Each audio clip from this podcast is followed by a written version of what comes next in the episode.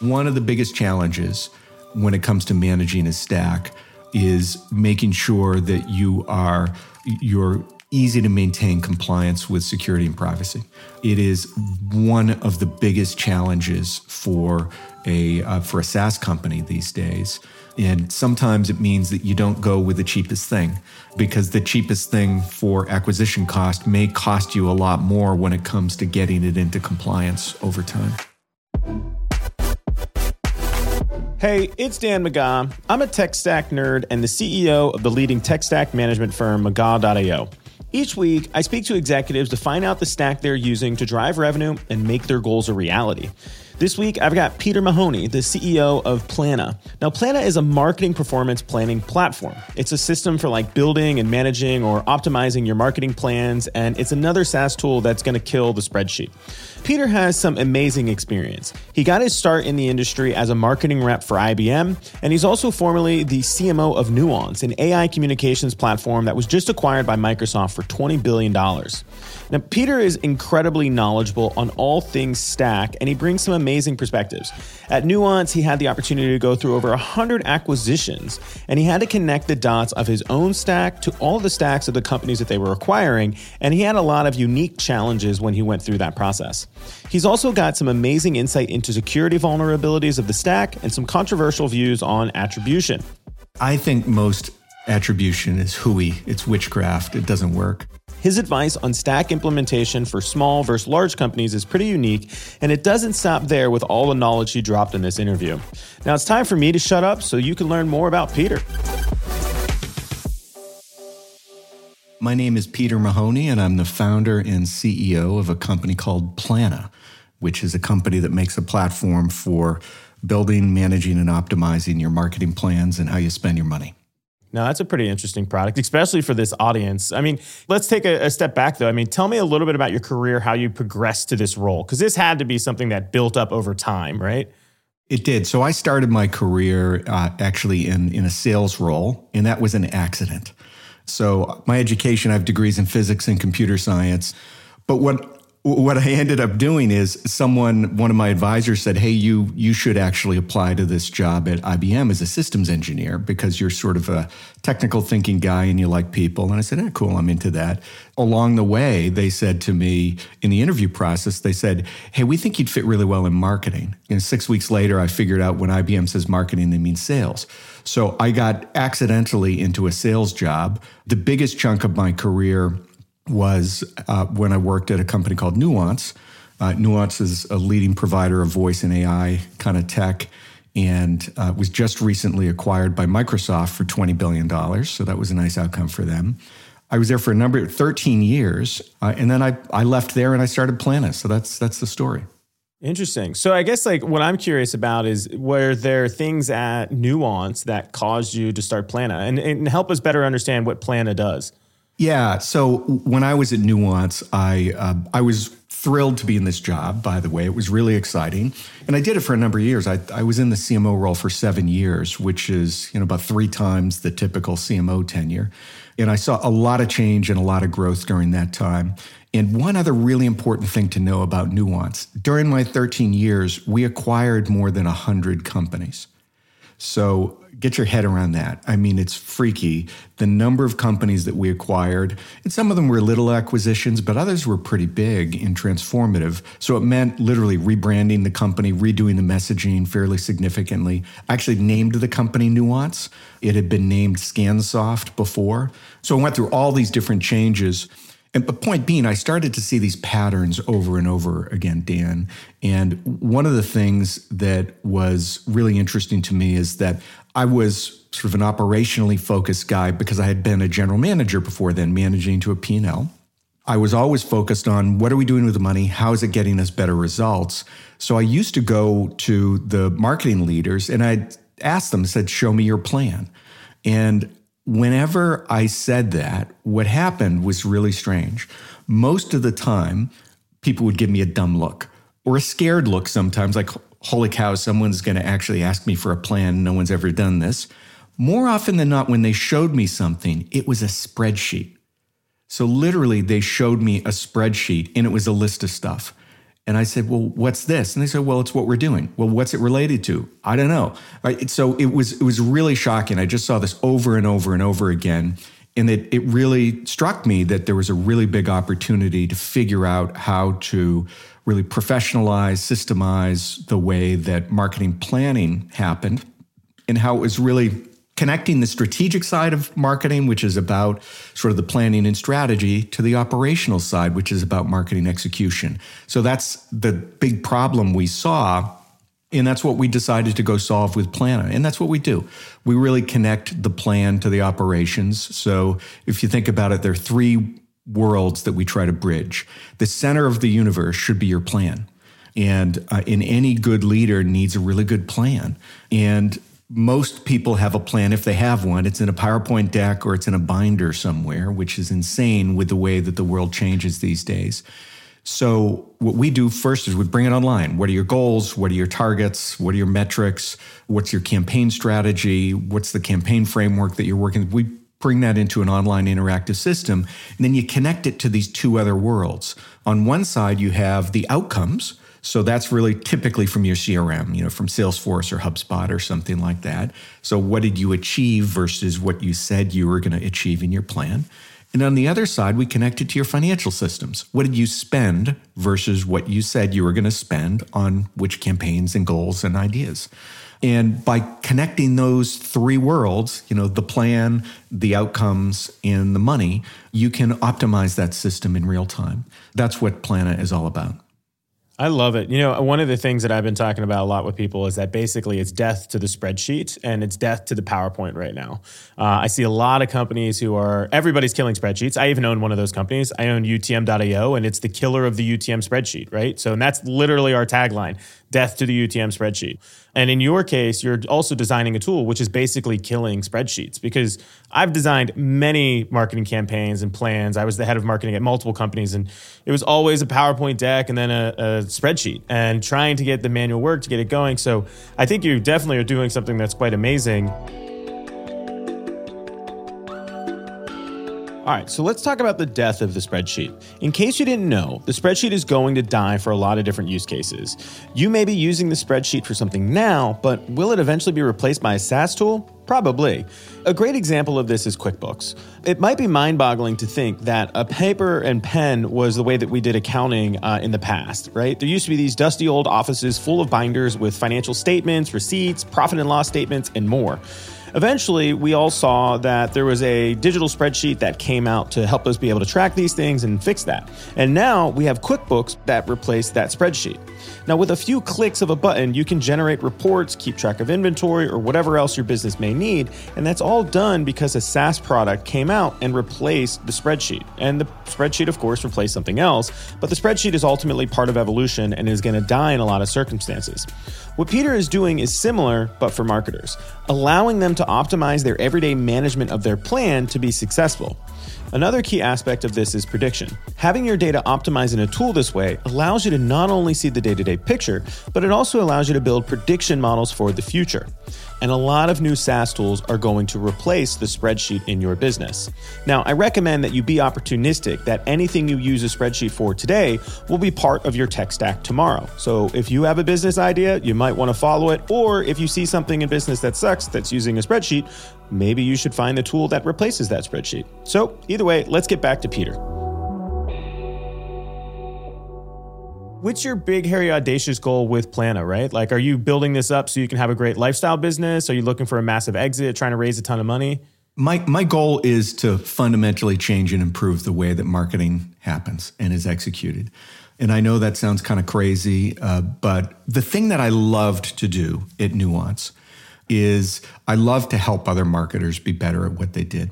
And it doesn't mean that I'm the world's best marketer, by the way. What it meant is that I could help them. It's just like the best basketball coaches and the best basketball player. My goal is to help them all be better. And it's one of the reasons we, we wrote this book, The Next CMO, because we realized that there was a gap in knowledge out there around not about executing marketing, but how to be a marketing leader and how to run a marketing function. And I did that a lot at Nuance because as we acquired all these companies, I'd often onboard all these new marketing leaders and you could get more out of them. And I had this amazing perspective because I could see over, you know, dozens of companies. I could see what they were doing and what was working and what wasn't working. And just bringing in that perspective and making them better was great. So I really love the idea of making marketing better as, as a function. I get really excited about that. And along the way, we think that it can build a really big, meaningful, successful kind of company. And but I think the goal of improving the way marketing happens and making marketing more successful as a function over time is is what gets me up in the morning.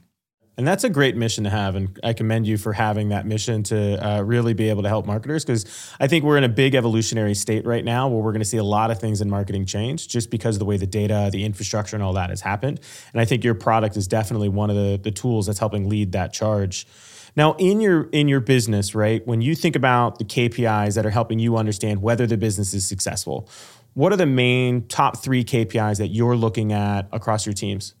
So there, there are a few things. So you look at the high level things that are really important to measure are, are things like you know what's our customer acquisition cost what's our churn like uh, what's our ltv so those are great long-term resultant kind of metrics that you focus on at the same time, you need to really look at some of the early indicators. So, some of the things that we look at are things like uh, time to value.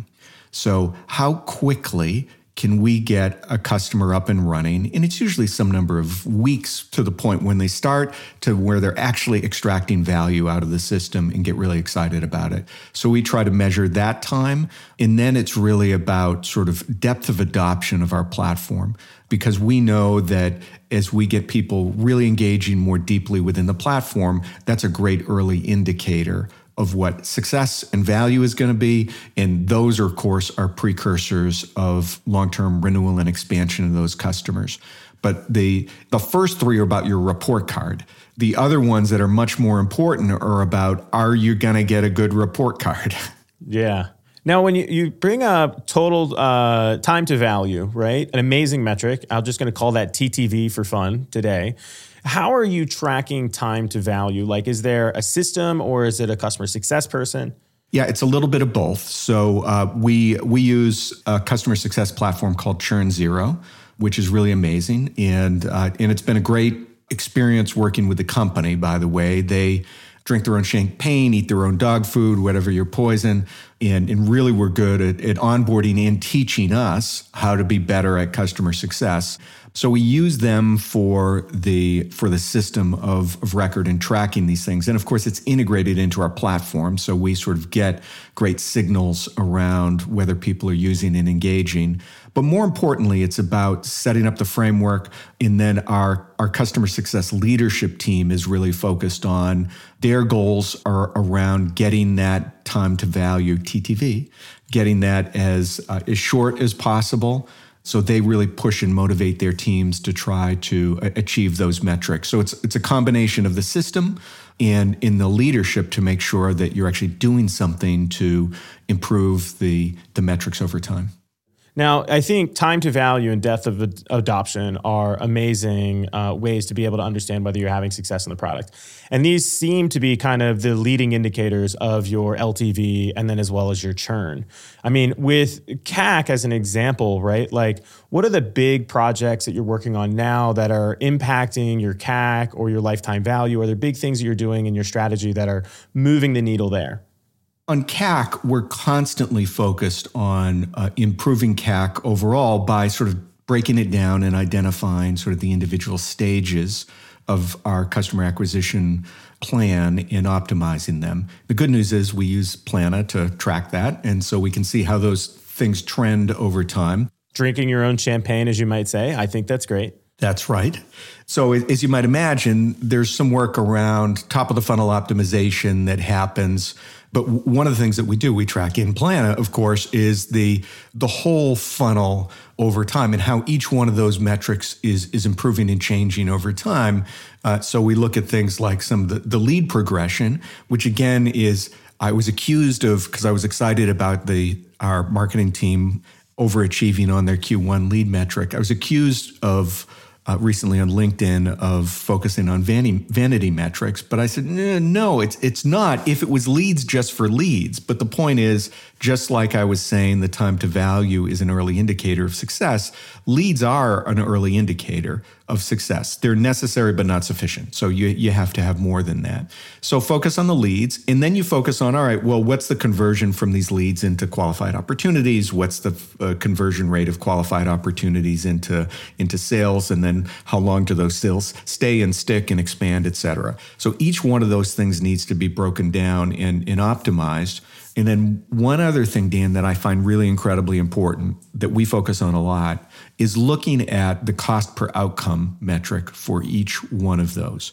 So, in other words, what's the cost per lead? What's the cost for a qualified opportunity? And what's the cost for customer? In each one of those, of course, are drivers of CAC.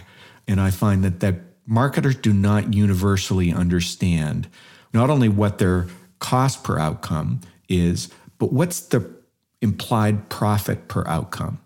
So if I'm spending $75 to get a lead and my ACV is $10,000 and my conversion is 1% on leads, as an example, then if I do the math, that's $100 that I get in revenue.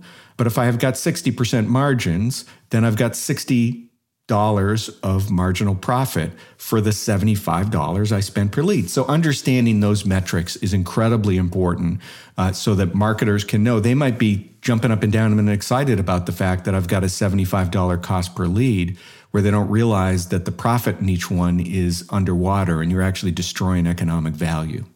You know, it's interesting to me is like uh, one um, who was the the former CMO of HubSpot, Mike Vopel, I think his name was. Mike Volpe, yeah, yeah. I was listening to a podcast uh, with him, and one of the things he talked about is that he came from a finance background and he went into marketing. And uh, I see a ton of really, really successful marketers out there that have come from a finance background, and a lot of it has to do with they are focused on those numbers, right? They really get in bed with the numbers. And in my career, one of the, I mean, I remember my first week at Kissmetrics, I literally wrote an entire financial model for the entire business, the entire funnel, and my CFO was like, "You're crazy, but this is amazing." Um, but I think it's extremely important, and many marketers overlook kind of those different stages in there.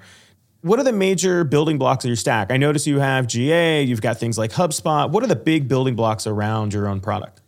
The center of our world is HubSpot. We're, we're big, huge HubSpot fans. We, we bleed orange. It's interesting because their strategy is, is really smart in that they make it really easy as a young company. So when we were starting out, it was really easy to get HubSpot up and running, and they had enough capability to get you to the point where you didn't need a bunch of stuff, you didn't need to strap together a bunch of tools. And we we quickly, for like a nanosecond, we were using, you know, MailChimp and we were using some other really simple tools. And then we quickly realized that as we looked out even six, 12 months into the future, if we were going to be really successful, we needed a true CRM. And HubSpot was just sort of the obvious for us. And we really dove in deep on it. So we're we're using the marketing hub, the sales hub. We use the service hub, which is the customer service capability. We use it for a lot of workflow automation. We're integrated into our product. Uh, so we we really try to get the most out of it. And it's funny because I was prepping for this conversation and just looking through um, the guy who runs all of our uh, technical operations manages sort of the list of all of the stuff in our stack. And I was going to say to you, Dan, that hey, we we have such a small number of tools because we're focused on HubSpot. And of course, I just looked at the list, and he, we have 42 products in our stack. So help me understand out of these 42 tools, and don't get me wrong, it sounds like HubSpot is seven of them. Is hmm. HubSpot your website? Are you using the website too? No, no, we we actually are. Uh, the website is built on WordPress. So sorry, I've had a, a, problem with. I have a lot of people that are like, "Oh, we just moved to Webflow," and I was like, "So how easy is it to find a developer?" They're like, "We have had, we haven't found one yet." it's like that's why I like WordPress. It's easy to find people for. Yeah, so the, I mean, the, the basic building blocks of the website are, are super important, I think. And you, you have to, as you said, you, you need access to talent. And, and I tell you, one of the biggest challenges when it comes to managing a stack is making sure that you are you're easy to maintain compliance with security and privacy. It is one of the biggest challenges for a SaaS company these days. So we, we have SOC 2 compliance, and SOC 2 is a standard if people aren't familiar with it around security and privacy. And we, we deal with mostly mid-sized companies. We're not going after General Electric. That's not our target. You know, our target is people who spend uh, millions or tens of millions of dollars a year on their marketing, not hundreds of millions or billions.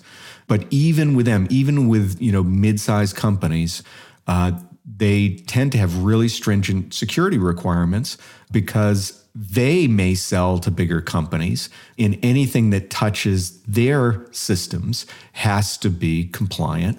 And so it's incredibly important to make sure that you have the right kind of security and privacy stance with all of your stack providers. So it's something we focus on a lot. And it unless you are only selling to very small business I would say it's one of the most important things, and it really drives decisions for us around what we use.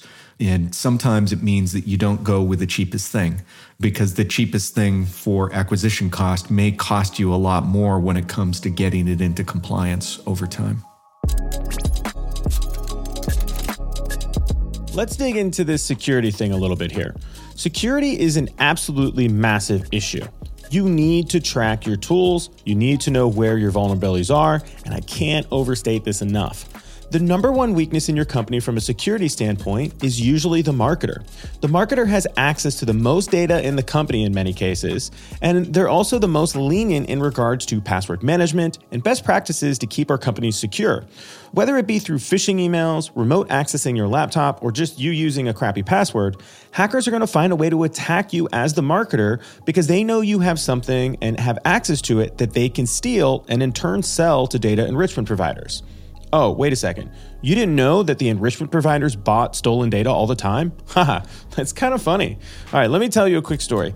Years ago, when I was being advised by the CMO of one of the largest data enrichment companies, I learned that they had purchased the 500 million user database from LinkedIn after there was a major hack. If you recall, LinkedIn got hacked a few years ago and 500 million records were stolen. And that data set was sold to a lot of the enrichment providers. Now, this was done in the parking lot of the company in a large cash transaction in exchange for a USB stick for all the data from LinkedIn. And you thought the data that they were getting was from like privacy. No, it's it's from pure theft in many cases. Now, it's because of things like this that you need to make sure that your tools you are buying are either ISO certified or SOC 2 certified. And these are standards set by the international bodies to ensure that companies are certified and in good security. Now, don't get me wrong. If you look up any of the most recent hacks on Google, you'll find that nearly all of the companies that had these certifications were the ones who got hacked, which goes to prove that there's a hot, hot market for data. Now, as Peter mentions later on, shortly after leaving Nuance, they suffered a brutal malware attack that made tons of headlines. The malware attack targeted the Nuance Corporation, a tech company that helps people transcribe data, like doctors who dictate notes during surgery. Their website says they've engaged leading security experts to respond. Here in San Antonio, at least three of our major healthcare providers do use the Nuance system. But they say since the attack was aimed at that service provider, not the hospitals or our docs, it's like any cyber attack. Nobody is willing to comment on this for the record. Hmm. The attack shut down Nuance's operations for over a month, and many customers left. They reported that they lost about $68 million in revenue. Don't learn the hard way that improper management of your stack has made you vulnerable to hackers. Let me state this again know your tools and know what vulnerabilities there are. Now, let's get back to Peter and stop talking about the security stuff. Do you have your own kind of flavor in terms of tools or technologies that you find the most appealing? Like, is security like a number one priority? And then, like, what are the other things that you find as priorities when you're looking at the rest of the tools in your stack? Yeah, it's a really great question, Dan. And security and privacy are may not be the first thing we look at, but it's absolutely an acid test. So it has to be compliant. It's got to be SOC 2 compliant. And if it's not, we've got a huge issue and we've got to disclose that to all of our, our customers, which is a huge issue and a pain for that. So it is really important. But there, there are a few other things that are critical. One, you really need the right sized in sort of the right complexity of a solution for your business. It's one of the reasons we chose HubSpot. You know, HubSpot is, and it's become a lot more sophisticated than it was a few years ago, even, but it really is pretty easy to get up and running and to manage and for users to use. So, usability, ease of integration, and ease of configuration without needing a bunch of specialists is really important for us because we we want to make sure that we're getting really fast time to value. And we now look for things that integrate nicely into our infrastructure. So it's got to you, you kind of pick a religion and then you stick with it. And unless you have a really compelling reason to shift from one core driver of the stack, again, we're wrapped all around HubSpot. Everything that we choose has to have a nice way to integrate into um, into HubSpot. As an example, our contract management capability, we use a really great product called Contract Book. And Contract Book is really nicely integrated into HubSpot. And the way the workflow goes, it allows me to, you know, create a quote, have redlining built into the quote so people can change and, and make comments and things like that. And then it tracks the whole thing. And it's really nicely integrated. It all flows from activities that happen directly in, in HubSpot. And that's one of the reasons why that was a good solution for us because it just fit nicely into our platform. I like it. So HubSpot is a, a big integration. You know, I think it's interesting when we think about HubSpot, right, as as the hub of your model, right? And it's you have all these different spokes of different integrations, and the integration in HubSpot seems really, really critical. I mean, I'm super thankful that Scott Brinker is leading ecosystem there because I do remember when HubSpot had like no integrations, and then Scott showed up, and now there's hundreds, if not thousands, of integrations. So it sounds like that integration component into that hub is is really critical for the rest of the tools that you're choosing. You know, what I, what I'm curious to better understand is you're at a smaller company now, right? And you're growing. And you were at Nuance before, which I mean, two billion dollar company when you were there. What are the big differences that you see? Because you bring up this complexity factor and using the size and complexity for your business. And naturally, the Marketo, I feel like, is a nuance, right? Size platform, while HubSpot may not serve their purposes. What's kind of your perspective on the difference between Plannuh and Nuance's stacks? First of all, there, there were some tools, some choices that were different for us. So we were centered around Salesforce for our CRM at Nuance, and our marketing automation was, was Eloqua, and we were Oracle's Eloqua now. And we were actually very early in Eloqua, so I, I implemented it for the first time, I, you know, in, in air quotes here, um, a, a, really smart, young at the time guy named Prashant Kaur who's now moved on to do other things, and he's a, a leader in marketing. Um, he was the guy who advocated for me that we implement Eloqua back in 2004 at Nuance when I did that. But a really interesting thing, one difference was that you needed deep specialists to run these tools. As an example, we by the time we were done, it, I was done at Nuance in 2017. We had a pretty decent sized team of people who were managing Salesforce.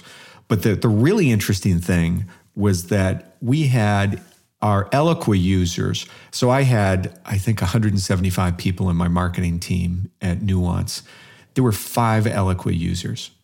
And that was really startling to me. And some of it was that it's a very sophisticated tool. And it's one of these things that you just don't just give to everyone. And I, I think there are use cases where some people give broader access to Eloqua, but it really came to, you know, setting up and flighting and managing campaigns. There, there were five people who were qualified to do it. And that sort of deep specialization in having a specialist who can do these things is, I think, something you see in a much larger company. Nuance went through a really interesting transition. I think I can probably say this now. My statute of limitation has expired and it was publicly known that they had a pretty big outage in their systems. After it was after I left, thankfully, uh, due to a, uh, a, malware attack. They handled it really well, but it was really nasty attack. And it was because they had such fragmented systems. They were all over the place, 100 acquisitions, lots of different companies. They, they it was much easier for them to fall out of compliance and not being completely up to speed. And it really caused them to completely redo their infrastructure. And I know that I can't even remember the name of the CMS. We'd used a content management system that was underpinning our website that was about five years out of maintenance. It, you couldn't even buy maintenance for it anymore. And ultimately, right after I left, I know the company went to Adobe Experience Manager, which I've, I've heard is a fantastic product. I haven't personally used it before.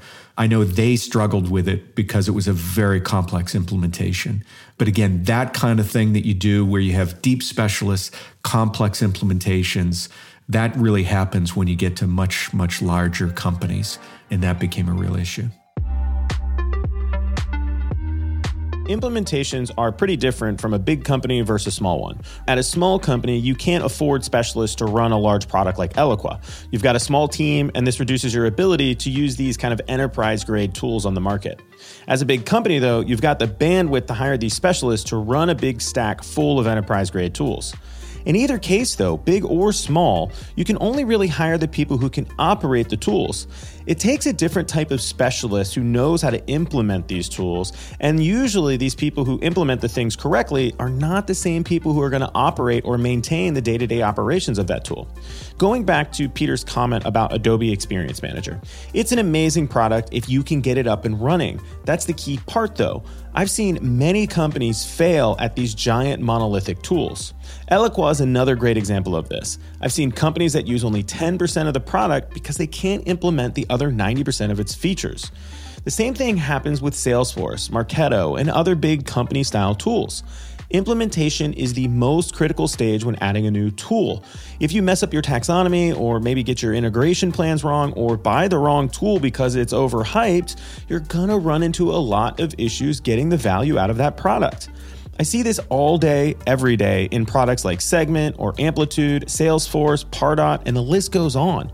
This is the exact reason why I got into tech stack management at McGaw.io. This way, any company can get the right implementation and the right training so that they can get value from all of their tools. All right, so let's get back to Peter though, because he's got some dropping of knowledge that we need to get into. I'd love to understand kind of your view on attribution modeling, doing marketing attribution. It sounds like your product enables you to consume some of that data, but what are your like hardcore opinions in regards to attribution at the moment? Yeah, I, I love this question um, because I don't know. We might get in a fight about this, Dan. Let's see. Uh, the I think most attribution is hooey. It's witchcraft. It doesn't work. Here's why. I think people think about attribution the wrong way. What a lot of people try to do is they try to give credit to a piece of content in some cases or a marketing touch in a very complex campaign that may have hundreds of touches to a single customer, as an example. And I just don't think it's that valuable to actually attribute a, a, hard dollar value to that. And it doesn't work. It's too complicated in a lot of cases. Now, if you have a really simple kind of environment where you, you see a lot of cases where if, if you're doing a, if you're a direct to cart e commerce provider, yeah, you can probably attribute your your channel source and everything really clearly because everything is just connected and it's all 100% digital. Here's the reality, most people aren't like that. Most people have a much more complex marketing mix.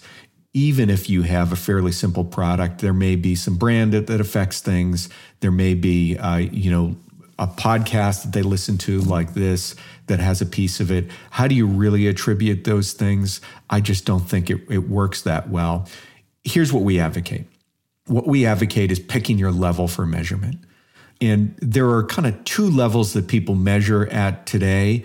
And I think they're both useful but not sufficient. So people measure at the tiny micro level. So they say, hey, this channel, this keyword in this channel is doing that. And again, really good to know if you're the person managing your keyword program to say that great, I'm going to optimize this particular thing within this domain. Or if you're managing the content plan and say, hey, this piece of content is doing really well, et cetera. Again, it's great when you're optimizing within that very specific world. The other end that people measure at is way, way, way too high level. So they measure at the CAC level. What's my CAC and what's my CAC payback? And again, really important to know, but that's one of those things that we talked about earlier. That's your report card that says, did I get an A or did I get a D? And again, it's it's useful but not really sufficient. We really advocate that you measure the performance and optimize at the campaign level. And let me define what a campaign is. A campaign is not I send an email to you. And unfortunately, the marketing technology providers like me have kind of ruined the word campaign. What a campaign should be is a thematically aligned collection of activities that are driving toward a business goal. And that can be a whole bunch of things that collectively drive towards some business outcome. And if you're measuring a campaign, true campaign, then that's a really good way to start to measure value. And it's about sort of aggregating all the efforts and all the outcomes that are within one thematic thrust. And when you do that, then you can actually make meaningful decisions about is this campaign working? Is that campaign working? That's the way that we like to think about it. We advocate that people do. Again, for 90% of marketers, it's the right level to focus on. And if you're a one of the small number of people who are really focused on, you know, one or two channels, direct to cart conversion, maybe it's different, but for everyone else, we recommend that you really measure at that thematic campaign level. I think you're spot on in regard to the campaign level. I, we actually talked about this in the past when I was on your podcast about, um, in many cases, people use even UTM campaigns. Since I'm so focused mm-hmm. on the mm-hmm. tracking of campaigns, they use individual names in their campaigns for an email blast and then their newsletter and all these different things. And it's like you should have a larger campaign that all of this rolls up to. And I think in many times people aren't using campaign conventions in their UTMs to say, hey, this is part of a global campaign, but these are the other attributes about it, so I know how to optimize. And I'm happy that we're not getting into an argument about this one in regards to attribution. Uh, I've been beating this drum for a few years uh, in regards to attribution, especially multi-touch attribution, should be used for optimization of the campaign. It should not be used as a meter stick for that individual campaign, whether it's effective, because there's so many pieces that come a- along with it that it's more focused on the optimization uh, than anything. And I think people miss that. They look at it as a historical reporting metric. Going back to your point, that's where I think CAC channel CAC and stuff like that can give you more of your yardstick. But uh, I think I think you're spot on with the campaigns. The future is obviously interesting for me in regard to thinking about the way that tools and the stack are going to change. What are some of the predictions that you have for the tools that are going to be on the market in the next five or 10 years? Like, how are things really going to evolve? We think about this a lot because we are obviously in, in this space. So, one thing that's going to happen is you're going to see more and more chunking away of the spreadsheet solved problems. I mean, you were talking about with your UTM product uh, with Plannuh that we use that's replacing spreadsheets. More and more of that is is happening. Second thing that you're going to see, I, I, really believe that this no code or low code thing is going to be really critical for people going forward because you have so many tools. It's really important to not require a big integration to make things happen. Tools need to be incredibly plug and play the way that they work and integrate with each other. I think the other thing that is really important is that there's whole consumerization of IT. I mean, I mentioned before our marketing automation inside Nuance when I was there, we had five users of sort of this super complex, very sophisticated tool. That's not really the best thing in the world. Ideally, what you want is tools to be incredibly intuitive for people. And it's one of the reasons, you know, my, my, my head of product and my head of UX both come from consumer they've got consumer experience because the goal is to create something that doesn't require someone to read a manual, right? People should be able to show up and understand what the product means. And just like they can go to a website and schedule, book a plane, the same thing should happen with any kind of marketing technology product. It has to be that simple. So I think those things are incredibly important for people. I think that continued drive for you know further deeper connection between products is important as things get more fragmented across these stacks so i think the idea of sort of a, a data aggregator so HubSpot has this concept of an operations hub that is kind of early in its life cycle. It's kind of interesting to think about is there an easy plug and play way to get all my data in one place? as an example. So that's interesting. And I think you're going to continue to see the real push on privacy and security. And I think the distributed ledgers and NFTs actually have a role in this especially around things like uh, validating that a person is really a person, as an example. So there's some really interesting things that could happen leveraging that technology because there's so much sort of fakeable out there right now. I think being able to really determine that a person is the person that they say they are is going to become uh, in- incredibly important. And then, oh my God, hopefully the death of the password. Yeah, uh, well, you know, I, I really like LastPass. So while I love the tool, I agree with you. I would love the death of the password at the same time. That's awesome. Well, this has been amazing. I really do appreciate you taking the time. It's been an honor to be able to collect all of this ama- amazing education from you. You have an amazing background. So I, I know for myself and then as well as all our listeners, we're super grateful we got the chance to have you here. Well, it's been a lot of fun, Dan. Uh, really great to catch up again, and uh, and I can't wait to see what you do next. Wow. What a great episode. Peter has so much experience and he's just so pleasant to hang out with. Now, we covered a lot today from SaaS killing the spreadsheet to security to campaign management and also what the future holds for us. But I want to circle back on a few things, right? Let's first talk about campaign management. I think everyone here should take a page from Peter's book when it comes down to designing your campaign structure. Now, at UTM.io, we see super advanced campaign naming conventions to try and make every campaign unique and easy to report on. But we also see a lot of overcomplication in campaigns as well. And in most cases, people are actually not rolling up to an actual campaign, but rather defining a tactic to death by using UTM campaign tracking codes. Now, if you want to learn more about how you can manage your campaigns and marketing and how to track them effectively, make sure you go Google UTM campaign conventions and check out the number one Google listing. Moving on to Peter's final points, though, not only are clunky spreadsheets going to die a slow and awesome death, but so are bad user experiences in SaaS. Now, if I cannot figure out how to use your tool in a few minutes, I'm going to most likely move on to another and easier option. Now, with the rise of no code and low code solutions, there is even less of a barrier to entry to stomp out poorly designed and poorly built products. Take this as a warning if you're in SaaS. If you can't get the UI and UX right, you're gonna fail. Now, I don't mean to be too shock and drama here, but I do wanna make sure that people understand the user experience of your product matters. Well, that's going to be it for this week, okay? So make sure you join me next week on The Stack. Because you're interested in this podcast, go check out UTM.io to get your campaign links in check. They have killed the dreaded UTM spreadsheet and made it free and easy for you to effectively track your marketing campaigns. But PS, really quickly, I'm also the CEO and founder of UTM.io, and this is not a paid endorsement. It's just a shameless, humble brag about one of my amazing companies. Okay, so I'll see you next week. Hopefully, you check out UTM.io. Bye.